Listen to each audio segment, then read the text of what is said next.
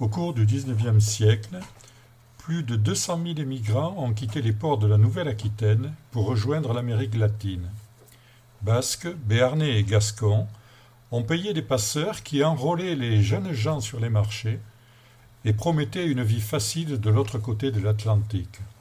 L'ouvrage de l'émigration en Amérique latine propose au lecteur de rapprocher le passé oublié de cette émigration française et le présent de la crise migratoire. C'est Isabelle Tozin Castellanos, professeure d'études latino-américaines à l'université Bordeaux-Montaigne, qui a dirigé la rédaction de ce livre. Pour Livres en partage, elle a réalisé cet enregistrement avec trois co-auteurs de l'ouvrage. Je leur cède la parole.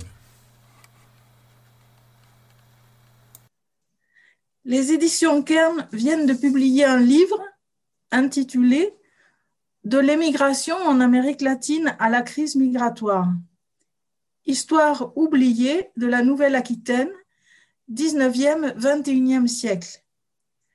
C'est ce livre sur l'émigration publié par la maison d'édition Kern que nous allons vous présenter maintenant. Quatre chercheurs passionnés par l'histoire de l'émigration en Amérique latine sont présents pour parler de cette émigration qui a conduit des dizaines de milliers de Français à quitter la France, à quitter souvent les Pyrénées au cours des 19e et 20e siècles. C'est une situation d'exode qui ressemble aussi, par certains aspects, à la crise migratoire que nous connaissons aujourd'hui. Nous allons d'abord écouter Claude Méatz, qui est parmi nous. Claude Méatz, vous êtes professeur d'histoire à Bayonne. Vous avez soutenu un doctorat en histoire contemporaine sur l'organisation et les aspects de l'émigration des Basques de France en Amérique. Est-ce que vous pourriez nous parler de votre recherche sur l'émigration en Uruguay? Claude Méatz, comment est-ce qu'on partait de Bayonne au début du 19e siècle? Euh, Bonjour. Le, euh, mes travaux de recherche, enfin, la thèse, et la maîtrise euh, auparavant et le débat euh, avaient pour un premier objectif de réaliser une mise à jour, on va dire, de refaire un ouvrage général sur l'émigration des Basques aux Amériques, car depuis 1910, c'est le, livre de Pierre Lander, rien n'avait été écrit, euh, enfin, rien n'était venu euh, mettre à jour le sujet. On avait au fur et à mesure en fait de, de de, mes investigations et au départ de l'apprentissage du sujet, euh, l'impression de revoir, revoir, lire, relire des éléments qui avaient déjà été proposés par un auteur et qui étaient répétés à l'infini euh, se conforter. Et euh, donc le, le factuel n'était jamais approfondi. C'était toujours des, des interprétations qui euh, avaient tendance à différer selon le, les positions idéologiques ou politiques des, auteurs. Donc, il a fallu euh, nombre de personnages ou de théories finalement intégrer cette espèce de mode de fonctionnement. Et L'émigration en Uruguay, comme euh, vous venez de mentionner, était un des. L'Uruguay était une des premières destinations, en fait, le Rio de la Plata de manière plus générale, mais l'Uruguay a été un des premiers États à instaurer une politique migratoire qui l'a tourné vers euh, différents euh, points. Enfin, on retrouve en archive des gens considérés comme euh, assez positivement, on va dire, venant du Cap Vert du Pays Basque, je me souviens plus de la, de la troisième origine. Voilà. Et l'Uruguay a passé des, le, gouvernement uruguayen a passé des contrats avec des hommes d'affaires qui euh, se chargeaient de réaliser le, les, le recrutement de manière euh, officielle. Le, donc en fait, si je reviens après aux recherches, aux différentes recherches qui ont été effectuées sur ce thème, il faut attendre pratiquement la fin du XXe siècle. Alors, je parle pour les, investigations qui ont été réalisées en France, pas celles qui ont été réalisées en Espagne ni aux États-Unis, même si finalement, c'est assez tardivement aussi qu'on a un renouveau de, l'historiographie. Et donc, euh, sur la fin du XXe siècle, on voit du, vraiment arriver un, un changement qualitatif important avec des travaux comme ceux de Jacques Garat sur l'insoumission et la désertion, avec ceux de Marie-Pierre Arissa-Balaga sur les pratiques successorales. Et ce renouveau, bah, il est aussi euh, dans les Pyrénées, avec, euh, on peut penser à la, au regretté euh, Michel Papy de, l'Université de Pau et des Pays de la Dour, qui a lui aussi eu l'idée, s'est penché sur ce sujet et puis a enclenché, on va dire, une dynamique associative autour.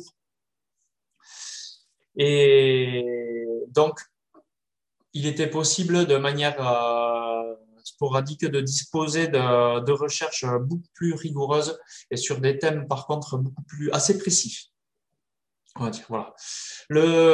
L'émigration, donc, est bien un des, peut-être un des sujets finalement où euh, on peut faire un lien entre la micro-histoire, celle des euh, destins individuels de personnes connues ou pas, à l'histoire avec un grand H. Euh, et donc ce lien, c'est peut-être finalement un des, un des, plus remarquables, un des plus faciles à faire. Pour la contribution à l'ouvrage, donc euh, j'ai parlé de Samuel Lafon, qui est un Britannique, et d'Alfred Belmar, qui est un Français. Et ces deux personnages, finalement, sont emblématiques, il me semble, de tous les cadres précédemment évoqués de, du renouveau des recherches, de la, du lien entre la micro-histoire et puis la, la grande histoire, c'est la fin euh, des personnages plus illustres. Et, voilà. et bon, ben, j'ai essayé de porter une contribution euh, modeste à l'ouvrage. Alors, dans un premier temps, j'ai effectué des ouvrages, euh, des ouvrages, pardon, des recherches supplémentaires, mais ça c'était dans le cadre de la thèse, euh, sur la faune et Wilson parce que ce sont des, euh, voilà, la première mention, on va dire, de l'immigration, de l'apparition d'une immigration organisée, on la trouve déjà à la moitié du 19e siècle dans un rapport préfectoral des Basses-Pyrénées, où il est question du recrutement d'une agence sud-américaine appelée la Faune Wilson.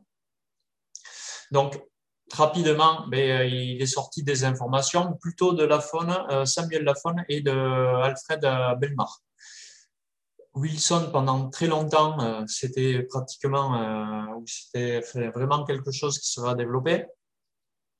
Et donc, je me suis rendu aux archives générales de la Nation à Montevideo, en Uruguay. Et là, il a été possible de, de trouver pas mal d'éléments. Donc, c'était déjà assez agréable. Et bien plus tard, une fois la thèse défendue, c'est avec plaisir que j'ai pu lire un article de Victor Pereira de l'Université de Pau et des Pays de la Dour sur Alfred Gustave Bellemare, ses origines, ses activités et puis euh, sa vie, on va dire, dans le sud-ouest de la France, dans le, dans le Béarn, euh, pour finir.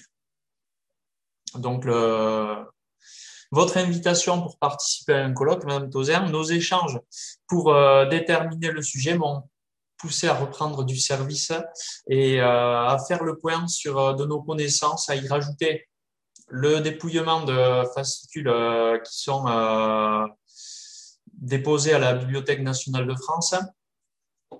Et, et jusqu'au dernier moment, eh ben, aller compléter, puisque vous avez vous-même apporté euh, quelques informations supplémentaires. Et voilà. Donc, euh, j'espère, à travers le petit article, avoir euh, commencé à parler de cet ouvrage sans en dévoiler le, contenu. Merci, merci beaucoup Claude Méatz pour votre présentation. Votre, votre chapitre est, est, passionnant et comme vous venez de le dire, en même temps, il y a une, une suite qui est attendue à l'occasion du colloque de Bayonne au mois de mai. Hein, toujours sur, cette émigration euh, très très importante, hein, des milliers de personnes, des milliers de Basques en particulier, qui sont partis en Amérique latine. Dans le même esprit, nous allons écouter maintenant euh, Tsuburu, qui est professeur d'espagnol lui aussi installé à Bayonne, auteur d'un très beau documentaire sur l'émigration basque, qui sera projeté à l'occasion du colloque qu'il organise au Musée Basque et à l'IUT de Bayonne au mois de mai. Benia Soubourou, vous préparez une thèse sur les tanneurs et les cordonniers, une émigration spécialisée. Pourriez-vous nous expliquer comment vous avez recueilli le témoignage de Jean-Baptiste Lissarag, qui est parti d'Asparin au début du XXe siècle? Oui, bonjour à tout le monde. Alors, euh, effectivement, euh, ma contribution euh, présente justement la correspondance de Jean-Baptiste Lissarag. personne ne connaît Jean-Baptiste Lissarag. Hein. C'était un, immigrant parmi des, millions d'autres. Hein. Il ne fait pas partie d'une élite particulière, donc il n'a pas laissé de traces. Pour ce qui est d'une création d'entreprise ou, autre ou d'une fortune faite à l'Amérique. Mais il a par contre laissé une, trace euh, assez vivace dans sa famille, puisque euh, il a écrit un journal de, voyage et euh, il a écrit ensuite de nombreuses lettres, une correspondance très fournie avec sa famille, avec ses parents, puisque c'est un, un, jeune émigrant. Hein, quand il part en 1902, il, n'a que 15 ans. Et donc, il s'agit de, documents assez rares finalement, puisque euh, Claude tout à l'heure de, vient de parler de, micro-histoire et de, destin, de, vie, de parcours, de, parcours euh, euh, de, vie des migrants. Ici, il s'agit d'un jeune homme. mais hein, S'il existe des, témoignages et des lettres des migrants, souvent il s'agit d'adultes, mais nous avons assez peu de, contributions de, de, jeunes émigrants de la sorte, qui vient en plus euh, euh, compléter euh, ce, ce, fonds familial par, par des photographies, hein, puisqu'il il agrémente son journal de voyage de, photographies, de cartes postales, etc.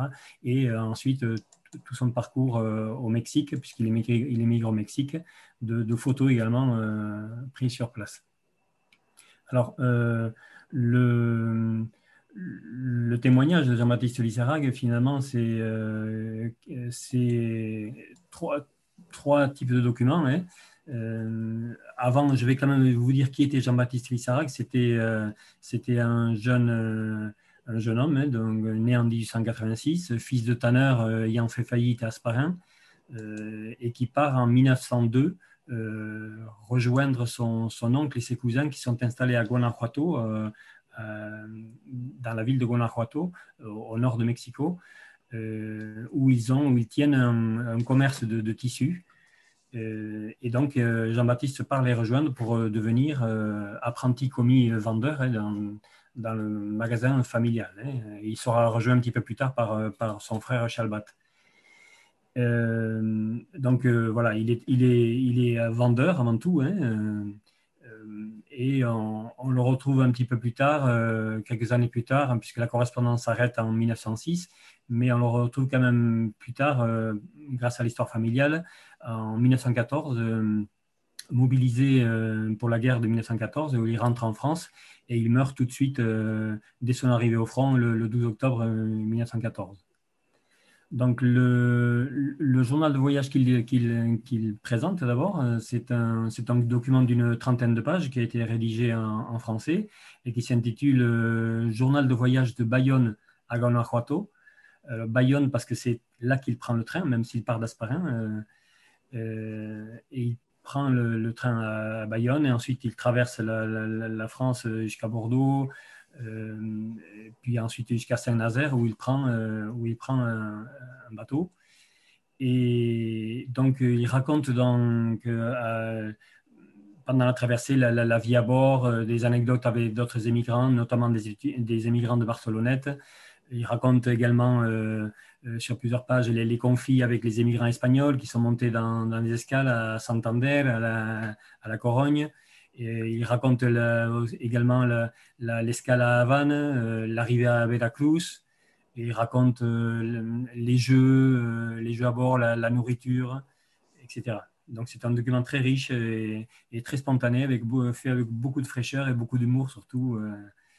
voilà, donc un document très très très intéressant. quand il arrive à Veracruz, donc il est attendu par, son cousin, Laurent, qui est d'Asparin également. Je précise que tous ces documents, je les ai récupérés grâce à la, petite nièce donc, de, Jean-Baptiste Lissarag, à la nièce de, Jean-Baptiste Lissarag, la fille de Laurent, hein, qui était au Mexique également. donc, quand il arrive à Veracruz en, en octobre 1902. Il, il, traverse là le Mexique pour euh, se rendre d'abord à Mexico, puis ensuite à Guanajuato. Et là, donc, commence toute une série de, un apprentissage, hein, comme je vous l'ai dit, qu'on retrouve euh, dans 119 lettres qu'il a laissées et qui ont été conservées par la famille. Euh, elles sont écrites entre 1902, puisqu'il écrit deux lettres juste avant le départ donc, du, port de Saint-Nazaire et ensuite également euh, une lettre à bord et, ensuite il écrit à partir de 1903, on trouve les lettres à partir de 1903 écrites jusqu'à 1906 échangées avec sa famille, avec ses parents principalement, avec ses frères et sœurs. Alors, euh, cette irrégularité dans l'envoi et dans la réception, puisque Jean-Baptiste lui-même euh, écrit en 1905 qu'il a comptabilisé les lettres qu'il a reçues, il, il en avait en 1905 déjà 150 dans son armoire. Et cette régularité, bon, elle était un petit peu imposée par la famille, puisque il est envoyé par ses parents pour, euh, euh, voilà, pour travailler dans le, magasin de son oncle. Et euh, il, doit, il doit aussi envoyer un petit peu d'argent, sûrement. Donc, il y a un contrôle familial qui s'exerce. Donc, et puis, il y a surtout une, un attachement familial qui est là, qui est très important et qui, qui, qui est retranscrit à travers, à travers ces lettres. Euh, les lettres sont écrites en français puisque c'était la langue de l'écrit, hein, euh, même si euh, Jean-Baptiste s'exprimait surtout en basque avec les membres de sa famille, avec les autres immigrants qui travaillaient dans, le magasin, puisqu'il y avait d'autres immigrants basques. ce sont des, lettres souvent répétitives, hein, des lettres courtes en général, mais on peut quand même en dégager plusieurs thèmes, hein, comme son intégration dans, la vie mexicaine, l'apprentissage de l'espagnol, la religion qu'il pratiquait qui pratiquait, euh, les, fêtes, euh, les événements vécus à Asparin, puisqu'il il commente des, événements que ses parents lui retranscrivent, euh, les, événements également en Guanajuato, comme la visite du président Porfirio Díaz. Il parle de la petite tannerie que, que son oncle continue d'avoir aussi à, à Guanajuato. Voilà. Et enfin, dernier document, les, photographies, hein, comme je vous l'ai dit, euh, des, cartes postales pour illustrer son journal de voyage. Et ensuite, euh, des, des, poses, par exemple, chez un photographe professionnel de Guanajuato, des photos euh, du magasin où il travaillait, le magasin de son oncle, des, photos prises avec d'autres émigrants lors de, randonnées, par exemple, la visite du, président Paul Díaz, etc. Et aussi des photos du service militaire. Alors, pour terminer, juste euh, évoquer quelques, quelques thèmes également que, qui, permettent de, de, faire rejoindre la, petite histoire et la grande, hein, puisque, euh, bon, là, moi, je m'inscris résolument dans de, la micro-histoire, de l'histoire locale, mais finalement, ce sont ces, destins des, migrants inconnus, ils rejoignent aussi la, la, grande histoire de l'immigration. Et à travers tous ces documents, on, peut, ben, on, peut retrouver, ben, par exemple, Bon, euh, l'histoire des tanneurs d'Asparin, puisqu'il euh, il s'agit de deux, tanneurs euh, qui, qui, partent d'Asparin, alors que l'activité périclite dans, dans, le village. ces tanneurs s'inscrivent dans une espèce de tradition aussi migratoire, puisque les tanneurs d'Asparin avaient commencé par émigrer en Espagne dès le XVIIIe siècle, et, dès que les pays d'Amérique s'ouvrent, ils exportent également, ils s'exportent, puis ils exportent leur savoir-faire, et ils s'installent pour devenir euh, les principaux acteurs de, de la tannerie dans, dans, plusieurs pays, comme, le, comme Cuba, le Chili, euh, l'Uruguay, l'Argentine, le Mexique. Euh, le, les documents permettent également d'évoquer le, transport des immigrants, euh, euh, puisque Jean-Baptiste prend un bateau qui est la Navarre. C'était un bateau construit, un bateau à vapeur qui, était construit par la, CGT, la Compagnie Générale Transatlantique, une de ces nombreuses compagnies qui, ont été créées pour le transport des immigrants, transporter les millions d'immigrants qui sont partis d'Europe vers l'Amérique. et la ligne du Mexique, hein, on, évoque la ligne Mexique, puisque c'était la ligne qui partait de, Veracruz jusqu'à, de Saint-Nazaire jusqu'à Veracruz. les, documents permettaient également d'entrevoir eh, ces filières d'immigration qui existaient les filières d'immigration, puisque euh, quand un immigrant partait et qu'il réussissait, euh, il en, Amérique, souvent, il revenait, et c'était le cas d'Asparin, il revenait au village chercher de la main-d'œuvre spécialisée hein, pour travailler euh, dans sa PIA. Donc, souvent dans, dans ses lettres, Jean-Baptiste, par exemple, évoque les immigrants qui transitent par la, maison familiale à Guanajuato pour aller vers d'autres villes ensuite du Mexique travailler. Voilà. Et Merci. Voilà. Merci Benia Tsuburu pour cette présentation qui donne envie de lire euh, votre, euh, votre contribution sur, euh, sur les écrits, hein, sur cette correspondance, ce journal aussi Lisa Rag, qui est parti au Mexique très jeune. et comme vous l'avez si bien dit, il y a toute filière, il y a des, chaînes familiales d'émigration. C'est ce qu'on voit avec votre, votre recherche en particulier aussi ciblé sur les cordonniers et les tanneurs d'Asparin. Maintenant, nous allons écouter Marie Esterle. Euh, vous êtes une émigrée ou une immigrée de l'intérieur, quelque sorte, puisque vous êtes installée en région parisienne et, passionnée par l'histoire du Béarn. Vous êtes sociologue honoraire de l'Université d'Artois et membre très active de l'association Les Béarnais à Paris. Vos recherches ont d'abord porté sur le milieu scolaire, mais surtout vous vous définissez comme descendante d'Espagnols installés en Béarn, puis la génération suivante a émigré en Argentine, et vos écrits sont aujourd'hui centrés sur l'émigration aragonaise vers le Béarn et l'émigration des Pyrénéens vers l'Argentine. Est-ce que vous pouvez nous en dire un peu plus sur vos découvertes? Oui, bonjour euh, et merci. Alors, euh, effectivement, euh, je vais vous emmener aujourd'hui à Oloron-Sainte-Marie, en Béarn, qui se trouve être la ville où mes arrière-grands-parents, donc les parents, les parents des parents de ma mère, se sont installés venant d'Aragon. Et leurs enfants, la génération de, de mes grands-parents, sont partis en Argentine. Alors, je me suis intéressée à, l'histoire euh, de, la ville de Laurent-Sainte-Marie à la fin du 19e siècle et au croisement justement entre ces immigrations et ces émigrations. immigration venant d'Espagne et émigration principalement vers l'Argentine. À travers deux journaux locaux, euh, qui sont une véritable mine d'informations sur la vie quotidienne euh, dans la ville d'Oloron euh, entre, pour la période que j'ai choisie, 1879-1889, pour le glaneur d'Oloron et des Basses-Pyrénées, et 1879-1881 pour le messager d'Oloron et des Basses-Pyrénées. C'était deux petits journaux locaux hebdomadaires qui étaient rivaux. Euh, le, glaneur était plutôt républicain et euh, le messager était plutôt euh, royaliste et clérical. Et les deux rendent compte de la vie quotidienne et nous ouvrent une, fenêtre sur la vie quotidienne dans cette petite ville industrielle d'Oloron qui comptait environ 9000 habitants à l'époque. Il n'y a pas eu beaucoup de variations de population à la fin du 19e siècle. Alors, il faut noter que ces deux gazettes parlent beaucoup du monde agricole et très peu du monde industriel industriels et, je vais y revenir. Ce sont, alors, ils présentent des articles qui sont des articles nationaux euh, ou locaux. Il y a énormément euh, d'informations et d'anecdotes sur, euh, sur la vie de, à Oloron. Et ils parlent dans ce contexte-là des Espagnols. alors les Espagnols, il faut voir que ce ne sont pas les seuls étrangers dont on, dont on parle finalement dans la ville, car euh, on est à cette période-là, à la fin du 19e, en plein dans la période de la colonisation, où les grandes puissances se partagent le monde, avec une idéologie afférente qui est euh, la hiérarchie des races. On a les races supérieures, civilisées, et puis les barbares, les sauvages, les primitifs, dont on rencontre euh, dans, les, dans les colonnes des deux journaux, avec quelques nuances quant à la défense des droits de l'homme pour le, le, glaneur, par exemple. Mais donc les Espagnols, dans, dans ce contexte-là, ne s'inscrivent pas forcément euh, parmi les peuples civilisés, mais ne s'inscrivent pas non plus parmi les peuples euh, primitifs. C'est quand même un peu difficile de les inscrire dans ces catégories-là. Alors on voit trois types d'Espagnols représentés.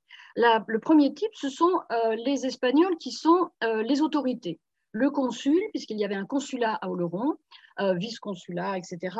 Donc le consul qui a ses entrées, qui a ses colonnes ouvertes dans les gazettes qui euh, s'expriment en espagnol à l'intention de ses ressortissants qui sont l'objet d'un contrôle des autorités euh, consulaires et des autorités françaises.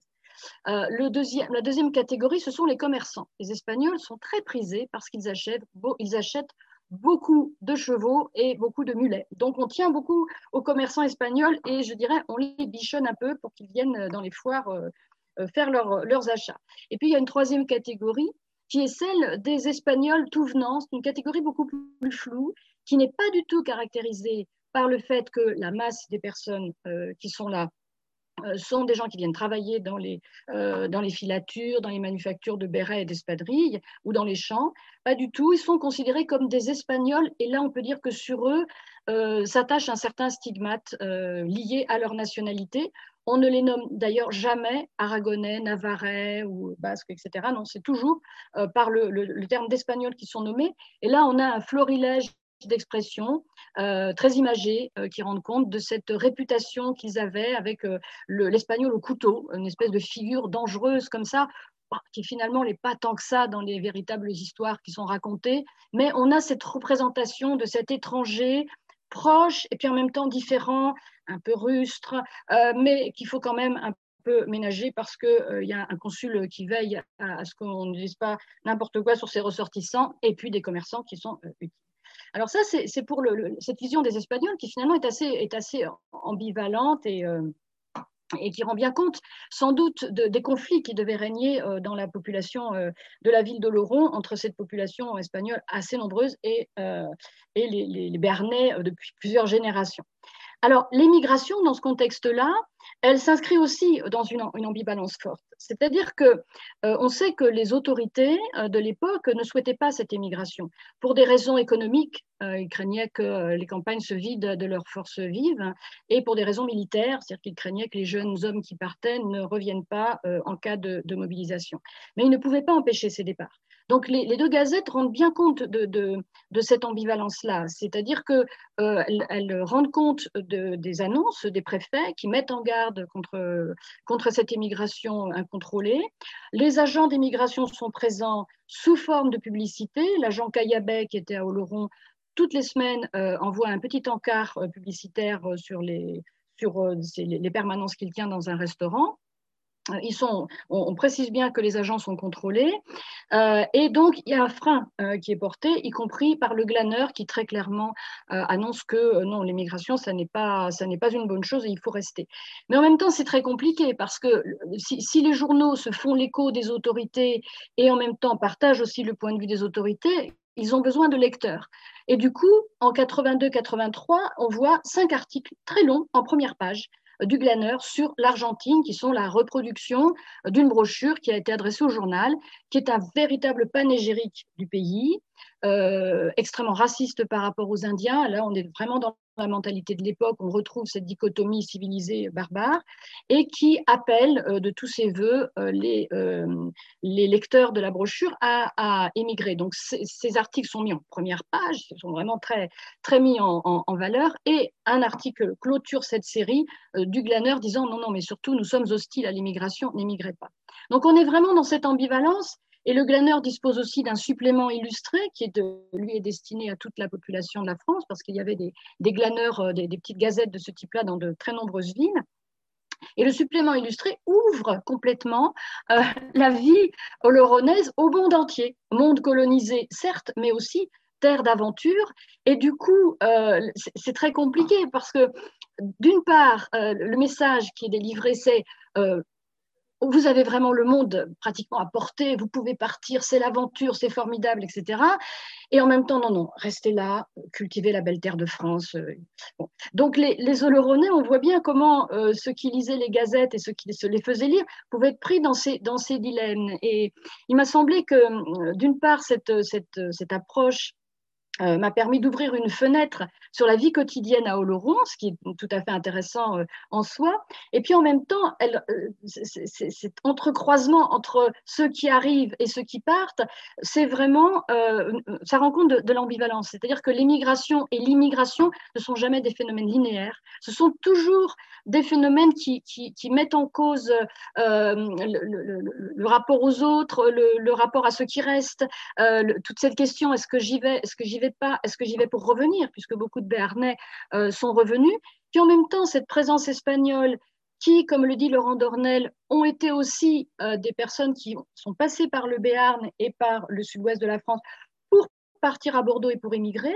Cette présence espagnole à Oloron, me semble-t-il, a préparé aussi les Oloronnais à l'étranger. Quoi qu'on puisse en penser, Oloron n'était pas du tout une ville enclavée, c'était une ville traversée par des migrations, et ce depuis euh, plusieurs générations, qui se sont beaucoup accentuées au XIXe siècle. Et finalement, euh, aller dans une, dans une région cosmopolite, par exemple, comme la ville de Buenos Aires, n'était pas si extraordinaire que ça quand on lit ces gazettes et quand on voit l'ouverture au monde euh, qu'elle propose aux Oloronais.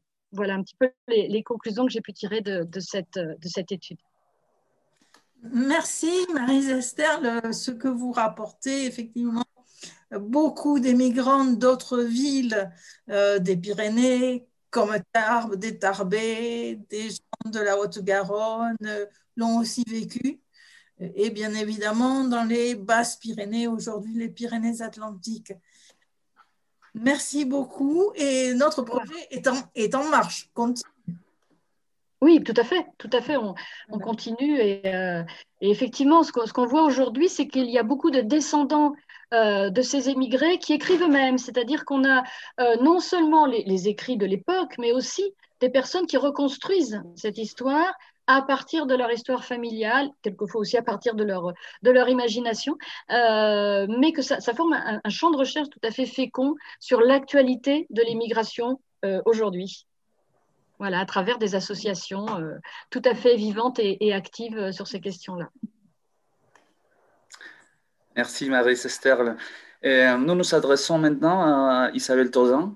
Euh, vous êtes spécialiste de l'Amérique latine, professeur à l'Université Bordeaux-Montaigne. Pourriez-vous nous raconter les origines du projet Emila? Vous avez aussi publié dans ce livre un chapitre sur les agents d'immigration à Bordeaux. Qui était-il? Concrètement, comment est-ce qu'on émigrait en Amérique latine il y a 100 ans? Merci pour toutes ces questions, Carlos Estela. Vous qui travaillez sur, sur le Pérou, sur les photographies des émigrants, euh, je suis très heureuse de vous répondre. Donc, euh, ma contribution, elle s'inscrit dans ce livre collectif de l'émigration en Amérique latine à la crise migratoire, histoire oubliée de la Nouvelle-Aquitaine, 19e, 21e siècle. Il faut savoir que ce sont plus de 200 000 émigrants, plus de 200 000 personnes hein, qui ont quitté les ports de la Nouvelle-Aquitaine pour l'Argentine, l'Uruguay, le Brésil, le Mexique, le Chili, Cuba au cours du 19e siècle. Tous ces jeunes gens et moins jeunes ont payé des passeurs les, sur les marchés et ces passeurs promettaient une vie facile de l'autre côté de l'Atlantique. Aujourd'hui, cette mémoire de l'émigration, elle est oubliée, hein, pratiquement, elle est oubliée.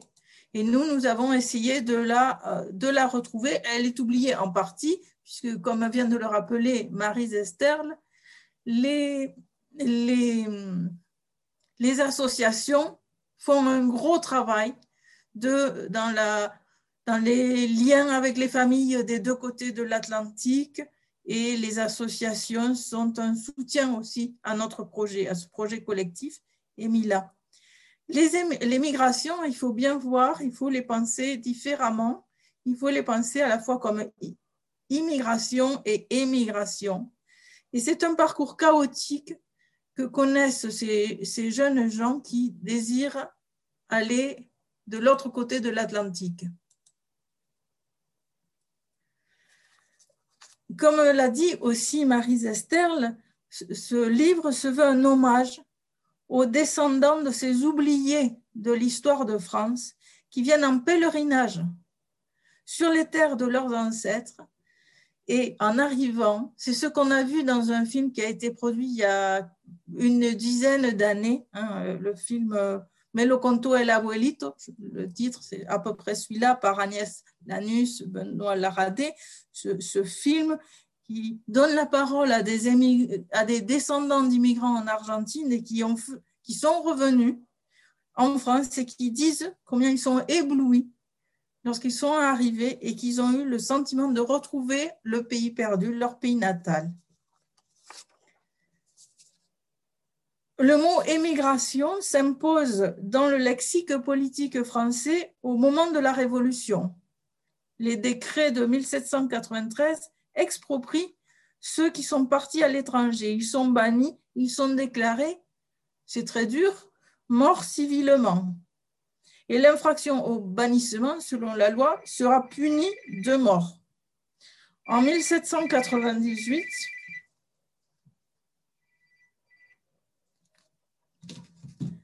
la cinquième édition du dictionnaire de l'Académie est la première à inclure les mots émigration et émigré. Je vais un peu décrire le contenu du livre. On a une première partie qui est l'émigration en Amérique latine au cours du long 19e siècle, les recrutements et l'émigration collective. Nous avons déjà vu quelques chapitres hein, de, de cette première partie. Il y a aussi une contribution sur les pionniers italiens, ceux qui sont partis au Brésil et en Argentine. Dans la deuxième partie, projet individuel et représentation dans le pays d'accueil, nous avons deux travaux sur des Béarnais qui sont partis pour le Costa Rica et pour l'Argentine, notamment euh, Alfred Béarnais, non, Alfred Bello. Et Bello n'est pas un Béarnais, mais il écrit sur un roman d'un Béarnais qui, devient indien. L'Indien Béarnais, c'est le travail de Bernard Lavallée. On a aussi deux recherches qui relient le Pérou et la France. Et les photographies. Qu'est-ce qu'apportent les photographies sur les migrants? La troisième partie est contemporaine, 21e siècle, des représentations médiatiques au parcours sémiotique, avec deux recherches qui mettent en rapport l'émigration au Brésil du 21e siècle et euh, les récits de vie.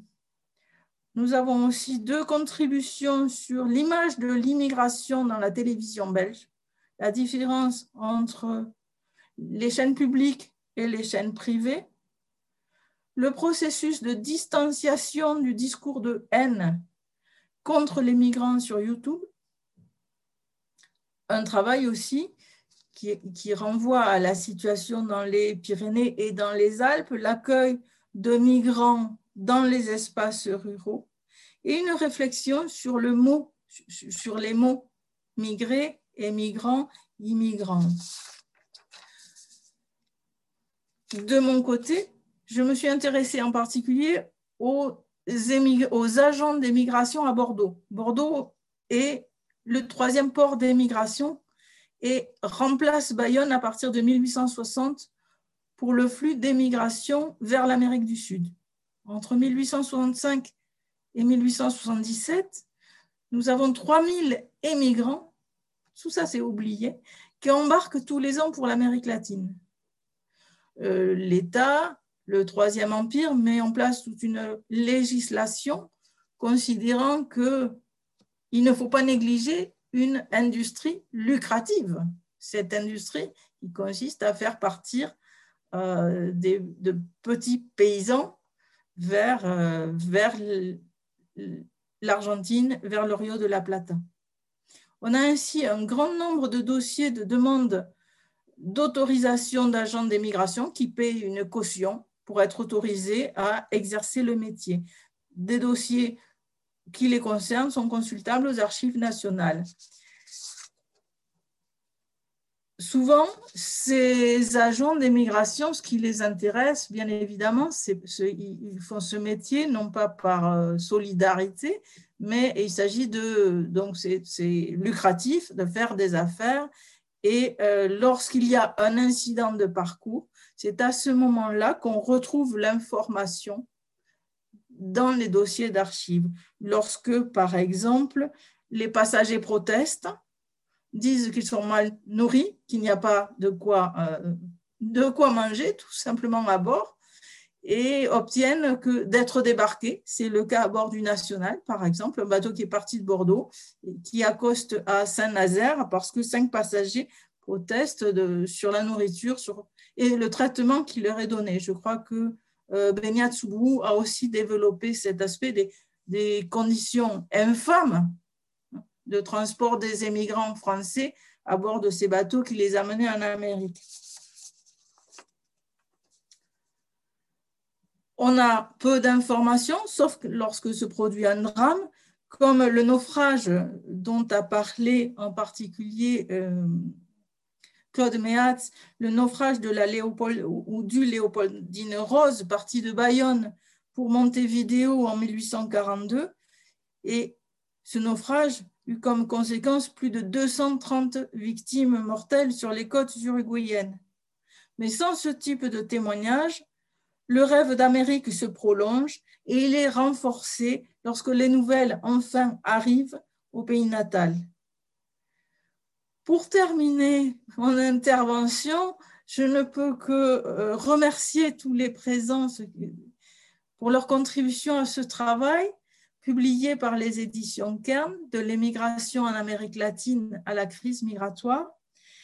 Comme professeur de l'Université Bordeaux-Montaigne, je coordonne le projet EMILA, qu'on retrouve sur Internet. EMILA, E-M-I-L-A. En fait, c'est l'anagramme de mail, puisque nous travaillons sur l'Amérique latine. emila.hypothèse.org, où nous avons nos activités qui sont développées. Et puis, un colloque à venir un colloque au Musée basque, un colloque à l'IUT le 17 et 18 mai sur l'émigration basque en Amérique latine. Merci, merci à tous et bonne continuation et nous attendons des contributions des auditeurs.